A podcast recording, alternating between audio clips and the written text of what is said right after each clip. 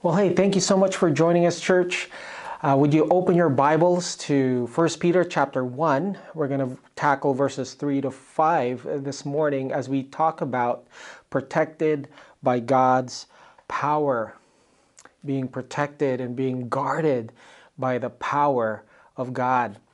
Know, earlier this week, our van, our family van that we had for about five years, uh, we're having problems with it and it kind of just died on us uh, last uh, week, you know, and uh, uh, when we bought the car, we bought it from a mechanic who owned a transmission shop. So apparently, a customer came in complaining about transmission problems, and he was able to get it fixed. He bought it from the customer, and he fixed the transmission, and he sold it to us. And while he, because he's a mechanic, his pitch to us was, "Hey, I fixed the transmission, I rebuilt it." But I also changed the timing belt, the water pump, the uh, the thermostat. I changed the um, all the belts, all the dry belts and everything, the rack, the pinion, the power steering pump, and he said, and whenever you come into problems or you're having issues with a car, just call me, Pastor. I got you. I'm like, all right. So, uh, plus he gave us a discount too. So we bought the car when we got it a couple months later, we ran into problems. So I gave him a call. It's like, oh, uh, you know what, Pastor, I'm, I'm kind of busy right now. I'm like, oh, okay. Uh, he just call back next week. So I call back next week. He goes, oh, I still got cars on the on the rack right now. I can't work on it. So we waited about two weeks, and he was able to take care of some leak. And um, um, about a year later, called him back and it's like, hey, uh, how's it going? Do you think uh, he could take care of the car. Ran into problems, and it's like, uh, you know what? What what what symptoms do you have? I'm like, uh, you know, it's the temperature is going up and down. You know what? Just try YouTube it.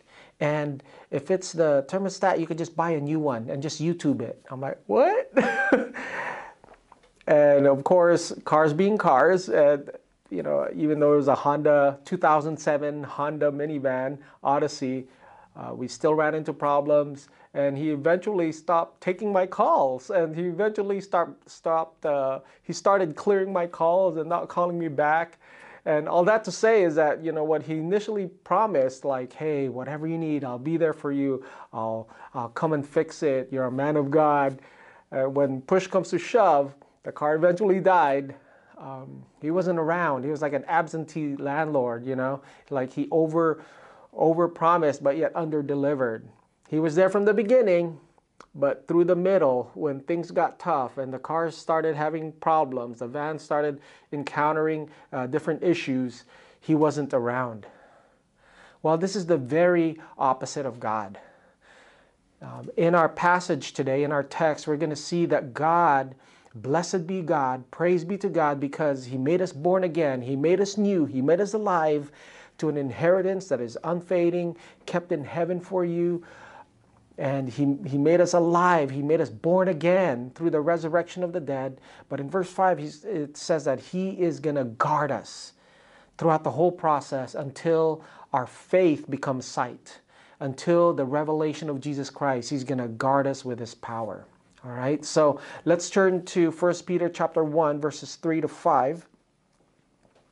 In verse 3, it says, Blessed be the God and Father of our Lord Jesus Christ.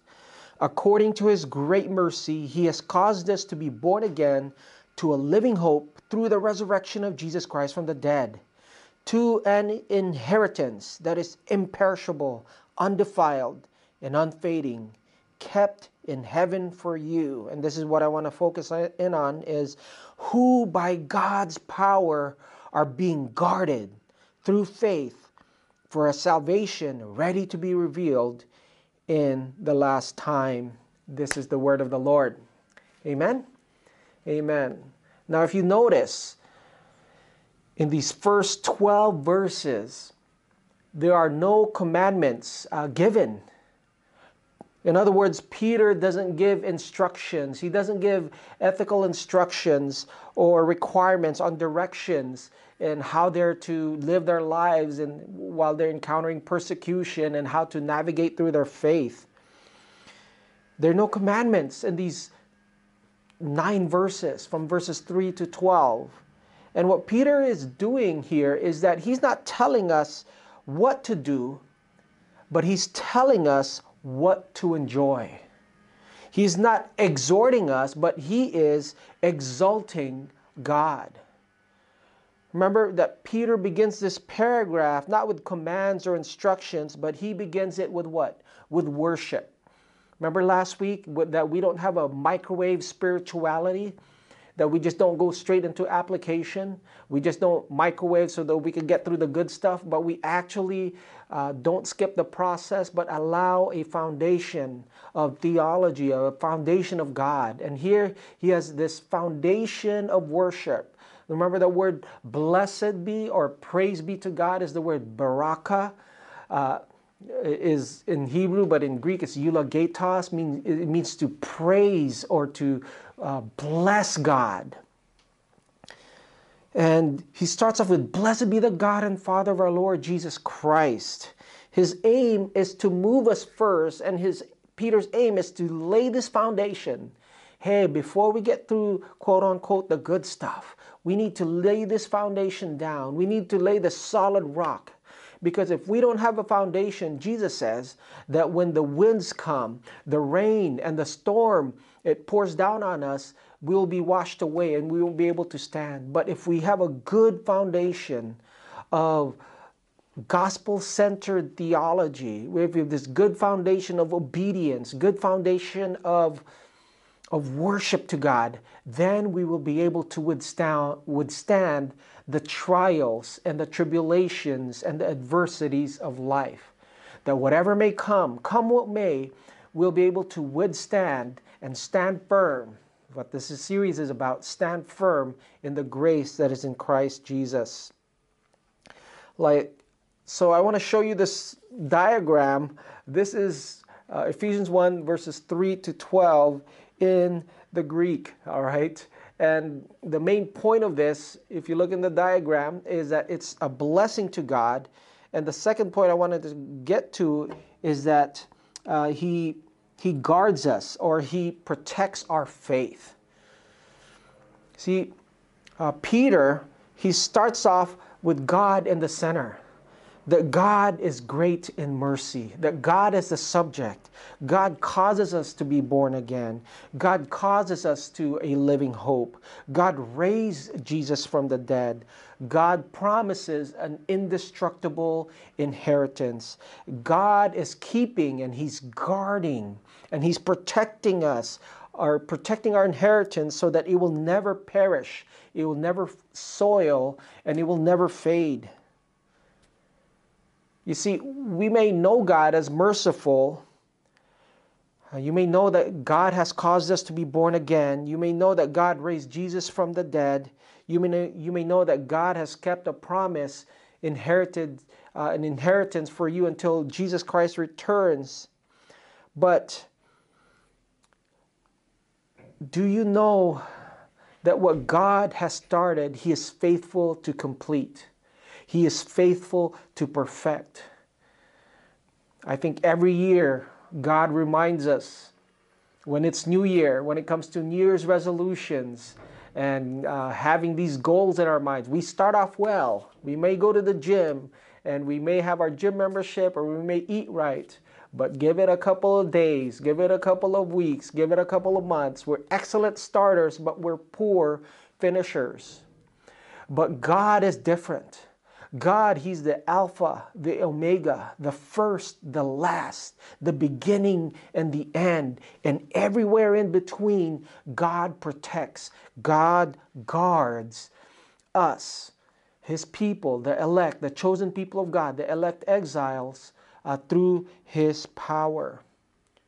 We may know all about all these things about God, but He started salvation until the day of Jesus Christ's return, we have this inheritance. But what about now? What about the time between being born again, being newborn, 1 Peter 1 3 says, to verse 12, until the day of his return? What about the temptations and pressures, stresses, uh, weariness, persecution, frustrations, suffering, confusion, anxiety, perplexity, fears, or traps that we face right now? What happens in this in between? Does God do anything about that? Does He send His Son to die for our sins, raise Him from the dead uh, to open us eternal life? He causes us to be born again. Then He just kind of stands back and, and just kind of uh, passively uh, waits to see if we will make it to heaven. You know, the analogy of the person, the mechanic we bought the car from, yeah, I'll, I'll, I'll get you, and I'll, I, I set everything up. I did the timing, but all these different preventative maintenance. But when things went down, when things went south, he was absentee. He wasn't around. And Peter here, he's not about to leave that question unanswered, or he's not even implicit about implicit about it. He makes it abundantly clear, and the the answer is found in verse 5. So here's the main point that I want us to um, walk out with this morning by faith. Would you write this down? God's power protects us for salvation by sustaining our faith. Let me say that again. The power of God, okay, it protects us for what? For salvation. Ultimately, that our souls are secured, and when Jesus Christ returns, we are saved but how does God protect us for salvation? By He sustains our faith. You see, those of us who are born again, we are being now, right now, at this moment, as you hear uh, my voice, the power of God protects you through faith for salvation to be revealed at the last time. So Peter's answer is no, God just doesn't sit back. He just doesn't provide salvation and then, okay, when Christ returns, then I'll do something. After he causes us to be born again, God uses divine power to protect us, to guard us, to sustain us through all of life for salvation to be ready to be revealed. And what Peter wants us to see here is that God means for his people that we are to be profoundly secure in him. He wants us to feel that God himself, the creator of the heavens and the earth, this almighty, omniscient, uncreated, holy being, God Himself is doing everything that is necessary. God is doing everything that must be done to guarantee and to finalize and to complete your salvation. Look at God's protection and guaranteeing our salvation. Look at how Paul says it in Romans 8.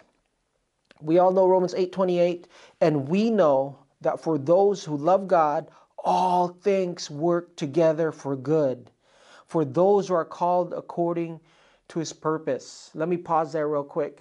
We all know Romans 8:28. Lecrae even had a, an album, ATWT, all things work together for the good. But verse 29, do we know verse 29? Why, how do we know that all things work together for the good? Why does all things work together for the good to those who love God? Let's read verse 29. For those whom he foreknew, look at the key verses here or the key verbs. For those whom he foreknew, he also predestined to be conformed to the image of his Son, in order that he might be the firstborn among many brothers. And those whom he predestined, he also called. And those whom he called, he justified. And those whom he justified, he also glorified. Do you see here uh, Paul's uh, theology of our salvation, his understanding of God at work? Those whom he foreknew, he predestined. Those whom he predestined, he called. Those whom he called, he justified. Those whom he justified, he will glorify. So every step of the way, we see that God is at work in your salvation. It's from start to finish. The salvation of God is comprehensive. Remember that um, in the elect exiles in verse 1, we see the triune God at work God the Father, God the Son, God the Holy Spirit. They are at work to ensure, to protect, to sustain, to guard you, that what God starts, He will finish. Philippians 1 7 says, right, Paul, hey, um, I'm confident in this. What's your confidence in? Paul says that he who began a good work, he is faithful to complete. God is faithful to perfect it when? Until the day of Christ, until the day of Christ's return. So, Peter here, he starts off with praising God because we've been born again. And I love that, being born again. It doesn't mean, notice it doesn't mean to um, be better that God causes us to be a better person. God causes us to make wiser decisions. God causes us to be a better version of ourselves. God causes us not to, you know, give this church thing a try or give this Jesus thing a try. But you have been born again, that you've been made new. Number one, would you write this down? You've been born again to a living hope the purpose of you being born again. And I love 1 Peter 1 3 to 12 because it's just pregnant with life. He talks about resurrection, that we have a living hope, that He made us alive. And this idea of living hope or being born again, God promised it way back, even in the Old Testament. Let's look at Ezekiel chapter 26, verse 36 and I will give you a new heart and a new spirit. I will put within you, and I will put remove the heart of stone from your flesh, and I will give you a heart of flesh. See, being born again, being made alive, being regenerated of the Spirit means that you have a new heart, you have a new spirit, you have a new set of desires to to please God and to love God. Look at 1 Samuel chapter 10 verse 6. Then the spirit of the Lord will rush upon you and you will prophesy with them and you will be turned into another man. You'll be turned into another person. You'll be turned into another woman. In other words, when God makes you born again, you have a new heart, you have a new spirit, you have new desires, and you are a completely different person. Paul says in 2 Corinthians uh, chapter 5 verse 17 that therefore if anyone is in Christ the old has passed away behold all things have become new and that you are a new creation. Now in Greek there are two words for new. One is neos, okay? It means pertaining to being in existence, but relatively in a short time. It means like a fresh version of, like a neo-orthodoxy or a neo-conservative. It's you're still a conservative, but you're a, a different kind of conservative. Or, um, but there's another word uh, for new, which is kainos. And what kainos is, which is found in 2 Corinthians 5:17, it's that which is recent in contrast to something old, in that the old has become obsolete. The old is um, has been replaced by something that is categorically new. And this word new is, as a rule, it's superior in kind to the old. So you've been born again. God has made you alive. It's, it's kind of like this. The, you know, my son, uh, Judah, he loves riding his um, one wheel. See, one wheel is a mode of transportation. But before that, he was just riding a, a bike. And then he upgraded Neos to a, a one wheel. Okay, he had a scooter you know, you still had to push, but then he got a new mode of transportation, which is a one wheel, then he rolls around in it. But a kainos, something completely new that replaces the old one, a mode of transportation, it'd be like from a skateboard to a private jet. Still mode of transportation, but it's a completely different thing. And this is how God made us alive in Christ Jesus, and that we've been made into, born again into a living hope. Number two, would you write this down? Trust God's power to protect your faith. We have to trust, we have to rest in God's power to guard and protect our faith. Let's read verse 5. It says, Who by God's power are being guarded through faith for a salvation ready to be revealed in the last time. Now, this word power uh, in Greek is dunamis, where we get the word dynamite. Now, when we think of dynamite, we think of things that explode, right?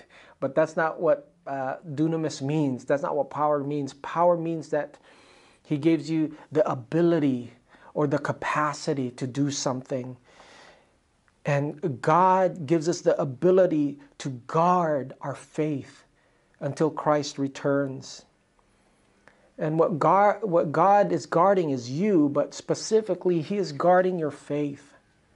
Do you remember when Peter, uh, during the, the crucifixion week, the Holy Week, as Christ was about to be crucified, and Jesus knew that Peter was going to betray him, that Peter was going to renounce his faith.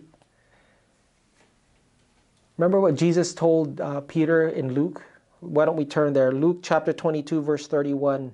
Simon, Simon, behold, Satan has demanded woo, permission to sift you like wheat.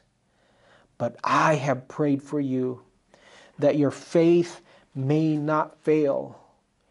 And you, once you have turned again, the word turn again means like to be restored. Once you've been restored, you would strengthen your brothers.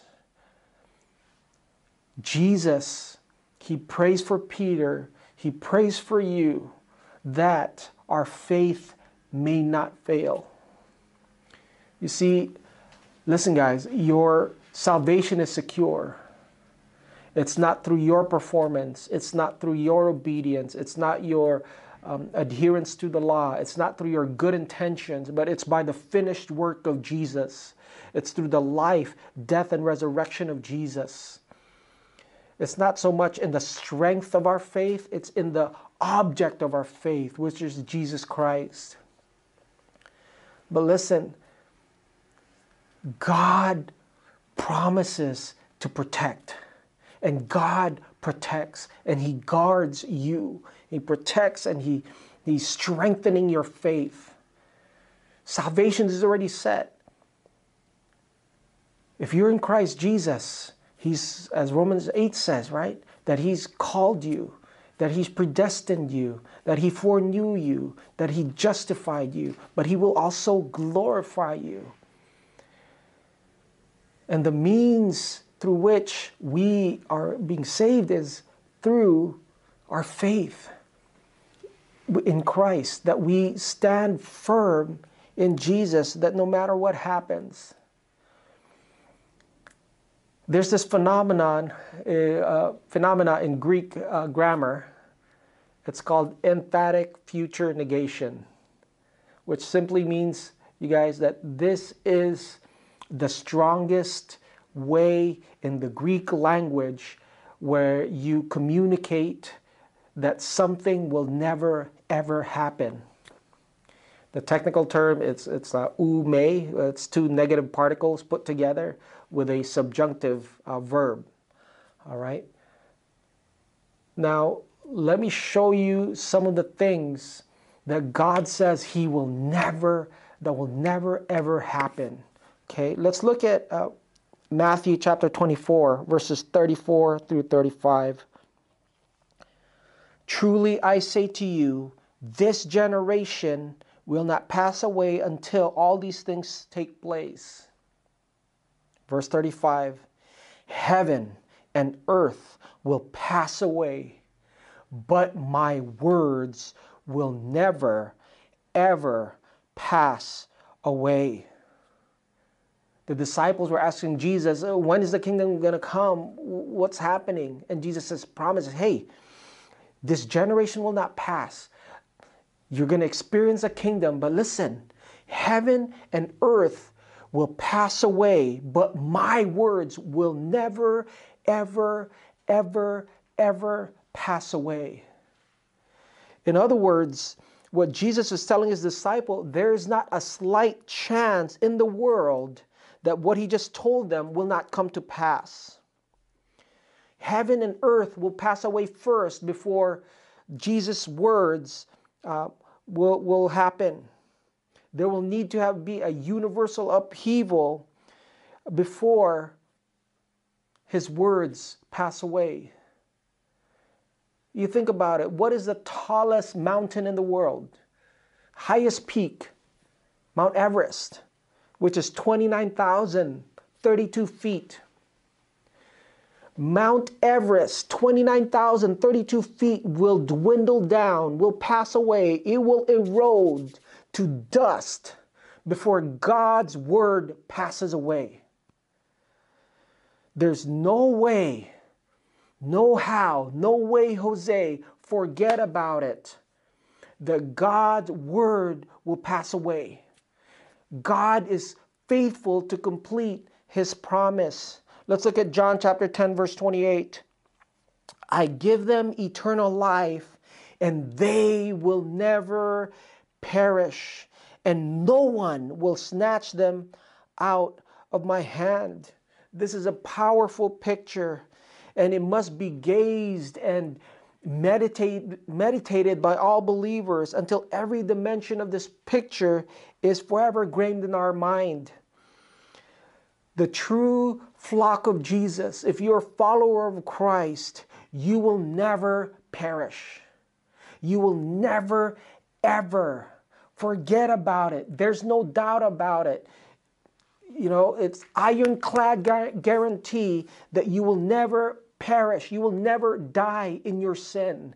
You will not pay for the penalty of your sin. You will not suffer death because of your sin if you're in Christ Jesus, because Jesus died your death on the cross because Jesus you will never be forsaken here on earth because Jesus was forsaken for you at the cross. You will never not be loved by God because listen God poured out his his anger and his wrath on his only begotten son. And all we have to do is believe in the life death and resurrection of Jesus you will never perish in your sin. Hebrews 13, verse 6. Keep your life free from the love of money. Be content with what you have, for he has said, I will never leave you and I will never forsake you. God promises He will never leave, He will never forsake, He will never abandon and let me close with this, you guys, that God is a covenant making and He's a covenant keeping God. In Genesis chapter 15, where God promises, I, Abram, he didn't even change his name to Abraham yet. He says, Abram, I'll make you a father of many nations. Go out to the stars the, look at the sky. The stars of the sky, your descendants will be more than that. The sand of the sea, I promise you'll be, you're gonna have a son and even in your old age, 75 years old, you, you will have your posterity and your line will go on, and you will have generations after generation. You'll be father of many nations.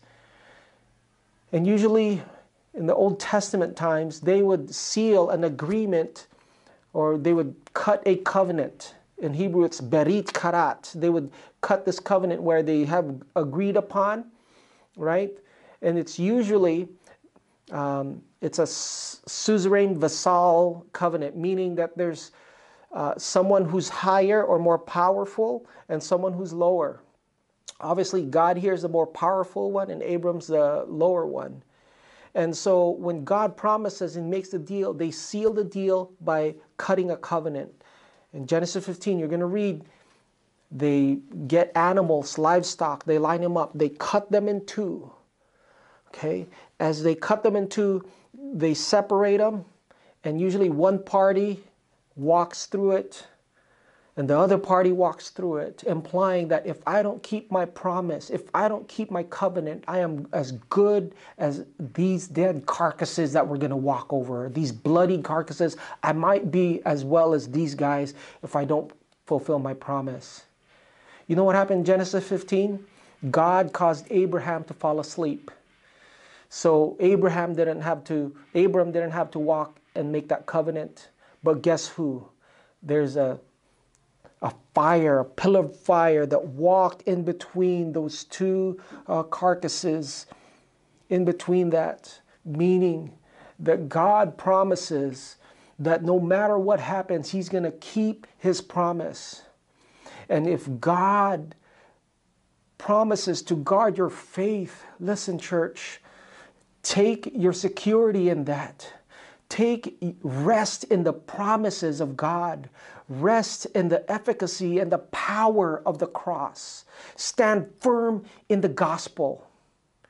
Because no matter, it's only going to get worse. Jesus says, hey, you can tell the signs, you know, you can tell the weather if it's going to be rainy or whatever, but you can't tell the signs. He, things are going to get worse before they become better and we're going to go through trials. You're going to go through problems where your faith will be tested. But listen, the good news is that God's power to protect your faith, to sustain you, is alive and well. He is not like man that he should change his mind or that he should lie. And I want to close our time here with a quote from Charles Spurgeon. He says, Christ is all in all. Remember, therefore, it is not thy hold of Christ that saves thee, it is Christ. It is not the, thy joy in Christ that saves thee, it is Christ. It is not even faith in Christ, though that may be the instrument, it is Christ's blood and merits. Therefore, Look not so much to thy hand with which thou art grasping Christ as to Christ. Look not to thy hope, but to Jesus, the source of thy hope. Look not to thy faith, but to Jesus, the author and finisher of thy faith. We shall never find happiness by looking at our prayers, our doings, or our feelings. It is what Jesus is, not what we are, that gives rest to the soul. Amen. Let's go ahead and pray. Uh, Jesus, we love you. We thank you, Lord God, that our salvation is secure. That your promise it still stands. And so Father, I pray right now that no matter what our your people are going through, whether it's sickness, Maybe it's divorce. Maybe it's wayward kids. Maybe it's our health. Maybe it's financial crisis. Um, Lord, I pray, even maybe even it's death. Your word says that nothing can separate us from your love. So, Lord, I just pray right now that you would fill us with confidence, you would fill us with hope, that neither death nor life, nor principalities, nor angels, nor demons, nor things above, nor things below. Nothing can separate us from your love. So, Lord, this morning we stand firm as your people. We love you. We worship you. In Jesus' name, amen. Amen, you guys. Well, uh, thank you so much for joining us. I, I pray that First Peter has been a blessing to you, that you've been inspired and equipped to stand firm in God's grace and praise God, and that that uh, resolve would lead into the worship of God. Hey, it's our last uh, weekend, last Sunday before camp starts tomorrow. So if you haven't yet registered your junior or high school students, make sure to get them registered. And will, Lord willing, if you can join us tonight, 5 p.m. at the Academy Learning Hub, we'd love to see you. All right, we love you guys. Have an amazing week. Take care.